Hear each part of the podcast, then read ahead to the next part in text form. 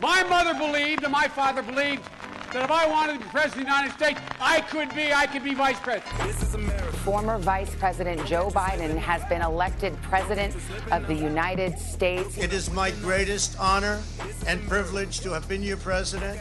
We will be back in some form. We are still deeply divided. Public health experts warned this was coming unless more was done and here we are now. Are you proud of what happened here today? Absolutely. Never before in American history has there been an uprising like this. Of the 75 million Americans who voted for Donald Trump, I don't know how many today are feeling, dear God, what was I thinking? But I would wager a lot more are thinking, let's carry on this fight. Character matters. It matters. Telling the truth matters. The 21st century is going to be the American century because we lead not only by the example of our power, but by the power of our example. That is the history of the journey of America. This Sunday on Irishman Abroad's big interview, Ivana Lynch joins me to talk about her exceptional new book. You can hear the whole chat and the XL version of all the Irishman in America episodes by supporting us on patreon.com forward slash Irishman Abroad. I want to start by saying a huge thanks to all those who started supporting us in the past week. We can't make the show or the hundreds of free episodes we have made without you. So if you can, please head over and start supporting the show today. Ahmaud Arbery was gunned down for being a black man out for a run in a Georgia neighborhood. It's that simple. This week, the three white men who chased him and killed him were found guilty of murder. Travis McMichael was found guilty of malice murder and several charges of felony murder. The relief that reverberated around the country was felt across the world. But what does the verdict mean? The case and how it was handled. What does all of this mean, if anything, for race relations and vigilantism in America? Here to dig deeper, examine this further, including the key video evidence that changed the course of the trial, is Marion McKeone of the Sunday Business Post and Today FM. Marion, it's brilliant to have you here. It's great to be here with you again, Jarlath. Thank you very much. It's the same week, though, Marion, where Kyle Rittenhouse is found not guilty of all charges. Uh, the fact that 11 white people from Georgia reached this verdict must give some hope because, remarkably, this wasn't the slam dunk of a case that a lot of people over here might have thought it was. Yeah, you know, Jarlath, this reminds me of when we spoke in the aftermath of the conviction of Derek Chauvin uh, for George Floyd's murder. And I remember there was this reaction everywhere and internationally which of course thank god thank god this happened and and yes justice was served but the fact that such a high bar was set with that trial that to me it almost showed how hard it is to get justice. That you had to have a black attorney general in Minnesota, that you had to have had a teenage girl of extraordinary courage who stood there and filmed what was mm. happening, even as police were were uh, intimidating her and and slowly murdering George Floyd. And you had to have the uproar. It had to be, you know, and and it, it, this case to me is is similar. Let's start with the good news. Justice was served today, despite the disgraceful conduct by defense lawyers, by by three of the four district attorneys who were charged with handling the case by the police, by countless other people.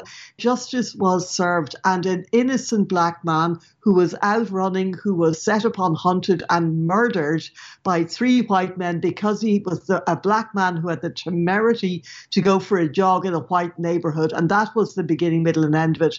But he almost wasn't even brought to trial. And but for video, which was taken by one of the three men involved, uh, who was so confident that they would get away with this that they, you know, they, they, they were swaggering about it. And this video was leaked by one of the lawyers who worked in, in the department because he was so concerned when he saw what was on the video. Had he not leaked the video to a radio station who then posted online, there would have been no trial because the district um, attorney in charge of it, Jackie Johnson, initially directed the police not to arrest Travis and Greg McMichael um, and to leave them alone. And in fact, even told Greg McMichael when he phoned her, because he had worked for her, he was a former policeman who was now working for her as an investigator. She told him to go home, wash his hands, basically gave him uh, by the book of how to avoid any implication, like wash your hands, make sure there's no gun residue on them, etc., etc. And as I said, gave him a primer on how to get away with it, and then ordered her police, her officers, not to arrest him. And then she passed it on when she had to recuse herself because it came out, of course, that Greg McMichael the father in this case of, of the guy who actually shot him, but who went on the chase with guns with him. When it came out that she knew him and he worked for her, she then reluctantly agreed to accuse herself, but passed the case on to another buddy uh, with the same instructions, like make sure these guys don't get arrested. And he then did the same thing. And as when he was forced to recuse himself, he wrote a letter to the police on the way out the door saying, "Don't arrest these people. They had they had cause, they had good cause to do what they did. Everything is fine, don't worry. So it took 74 days and the leaking of a video before the case even became something that merited a criminal investigation. Now, that to me, again, it says, what if there was no video? How many cases? Are, are, what if there if it hadn't been videoed by a guy who was so arrogant, William Bryan, and so stupid that he thought this was fine, that he could show this to his buddies and the public. He, he, thought the video uh, was going to acquit them, like uh, as far as I can yeah, understand. He handed it over voluntarily to the police, going, "Look, see what I did." Yeah, and and the, the problem is the police initially saw that video, and then it was only when it was leaked. Having seen that video, they still thought it was fine, and it was only when it was leaked by an attorney within that department to the radio station, the local radio station, and and then, as I say, it was uploaded, and then there was a big national outcry about it. And it was only then, 74 days later, as I say, that there was even the prospect that these men would be brought to justice. Now, well, I think what does that, that say, though, Marion, just briefly, what does that say about the problems with policing? That a video that appeared fine to the police causes mm-hmm. a national, international outcry. Yeah. It says that in America still, notwithstanding this verdict, and I absolutely welcome it. And thank God for Ahmaud Arbery's mother and father, and to just see their heartbreak and, and what they went through and their determination to get justice for their son and the obstacles they were up against in doing that.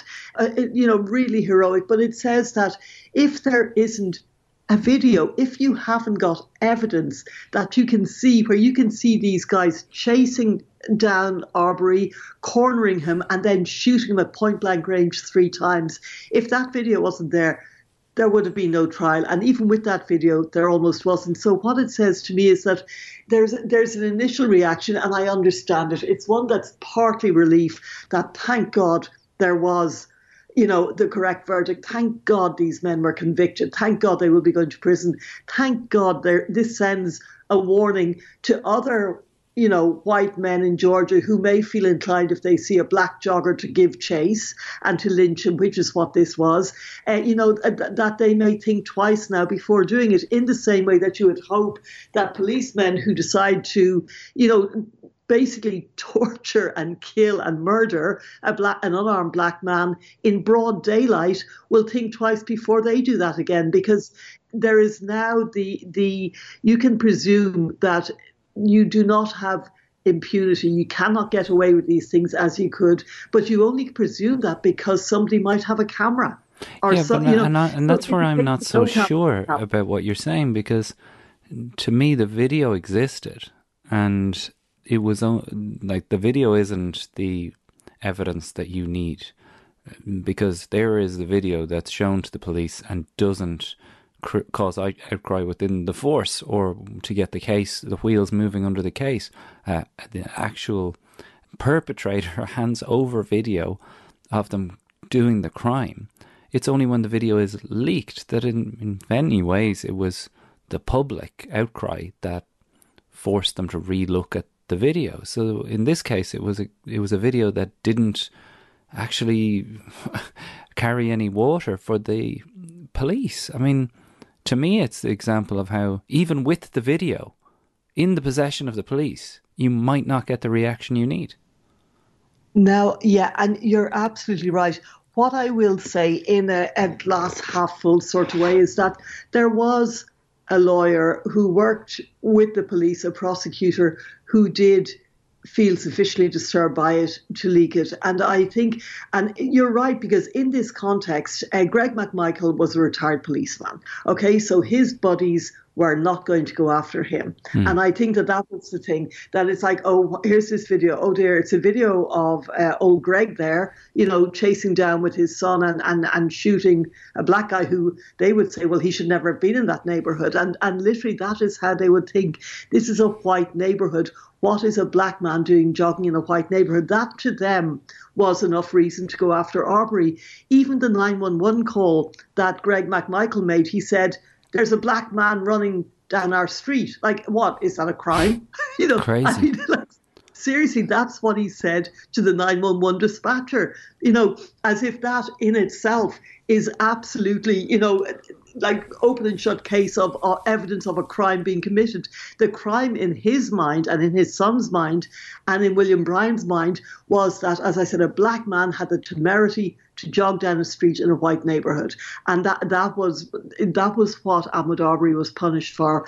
So yeah, I mean, you know, you've got you've got to hope that every case like this will move the needle somewhat. As I said, even as a deterrent, but uh, there, there's still a long, long way to go. There really is before there's any kind of, you know, just any kind of equal justice before Black America or indeed Latino America or any minority groups in America can hope that they will be treated with the same presumptions of innocent innocence and and you know just the same they'll be meted at the same justice imperfect as it is as, as, white people. And and that's really all they're asking for. That's that's all they're asking for. Just treat us the same as white people.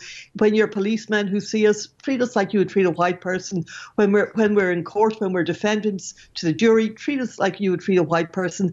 And that's and conversely you know if if a white person is charged with murdering a black person, then again, you know, you treat you you treat the white person, uh, you know, in just with the same presumption of innocence, and that's really all they're asking. And these guys had that presumption of innocence going into court.